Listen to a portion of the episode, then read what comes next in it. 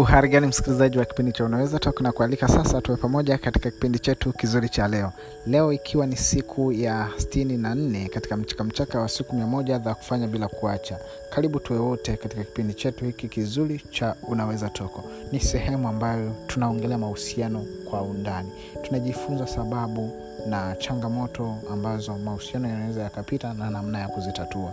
Ndiyo maana ya uwepo wa kipindi hiki cha unaweza toko karibu tuwe wote kwa jana tulijifunza sababu nzuri ambazo mtu unaweza ukashawishika au zikakusukuma kuingia kwenye mahusiano ya ndoa hasa hasa kuingia kwenye ndoa na mwenzi wako. Na kabla ya hapo tulishaangalia sababu ambazo ni za hovyo kabisa hazifai kwa wewe kuingia kwenye ndoa yoyote ile. Na kama unaweza kusikiliza unaweza ukatafuta episode za nyuma zilizopita ambazo tuliaongelea sababu ambazo hazifai kabisa kwa wewe kuingia kwenye mahusiano ya ndoa. Lakini vilevile vile, sababu ambazo uh, ni nzuri za wewe kuingia kwenye mahusiano au kwenye ndoa tumeshaziangalia na leo tunakwenda kumalizia sehemu ya sababu ambazo zilibaki. Na ni sababu tatu ambazo tunaenza, tunaenda kuongelea kwa leo. Na kama kwa jana haukuzisikiliza basi nakushauri ukaweza kuzisikiliza. Tuliangalia urafiki inaweza ikawa ni sababu nzuri ya kuingia kwenye mahusiano na inaweza ikakusukuma kuingia kwenye mahus na, uh, kwenye mahusiano ya ndoa.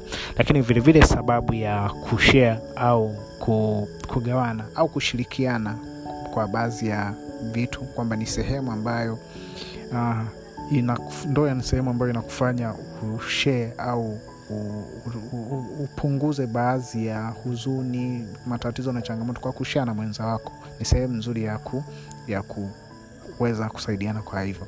Lakini leo tunakwenda kuangalia sababu tatu uh, ambazo pia sababu ambazo zinaweza zikakufanya uweze kuingia kwenye mahusiano ya ndoa na mwenza wako. Sababu ya kwanza ambayo tunaenda kuiangalia ni kushirikiana uh, kukua kiroho kwamba uh, ndoa ni sehemu ambayo mnaweza mkashirikiana mkakua kiroho kwa kusali pamoja kusoma neno la mungu pamoja na hata kuchambua mistari na baadhi ya maandiko kwa pamoja.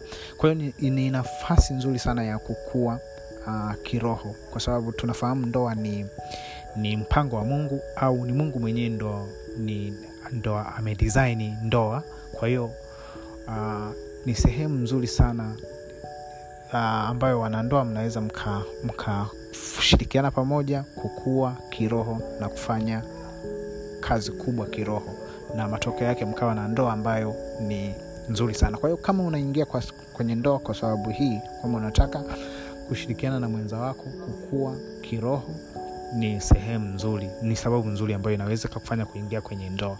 Lakini sababu ya pili kwa leo ambayo tunaenda kujifunza ambayo of course tunajifunza ni kwamba uh, ndoa ni sehemu nzuri vilevile ya kushirikiana kukuza na kuonyesha uwezo ulionao ndani yako.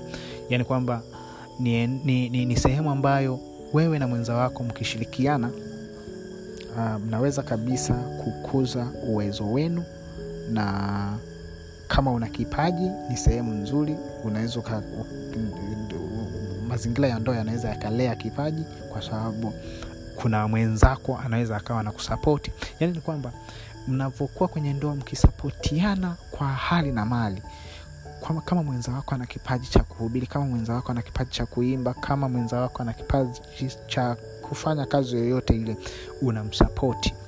Kwa hakika atafika mbali sana kwa sababu nakwambia kila mafanikio unayoyaona nyuma yake eidha kuna mwanamke au kuna mwanaume. Yaani ukimwona mwanamke akafanikiwa ujue nyuma yake kuna mwanaume ambaye yuko strong anamsapoti. Na hivyo hivyo uh, ukimwona mwanamke mwanaume kafanikiwa nyuma yake kuna mwanamke ambaye anamsapoti huyu mtu anaweza asiwe anaonekana kwenye macho ya, ya public au kwenye hadhara lakini anafanya kazi kubwa huku nyuma. Kwa hiyo ni sehemu nzuri sana ya kuonyesha na kukuza uwezo wenu wa ndani ambao, ambao mnao.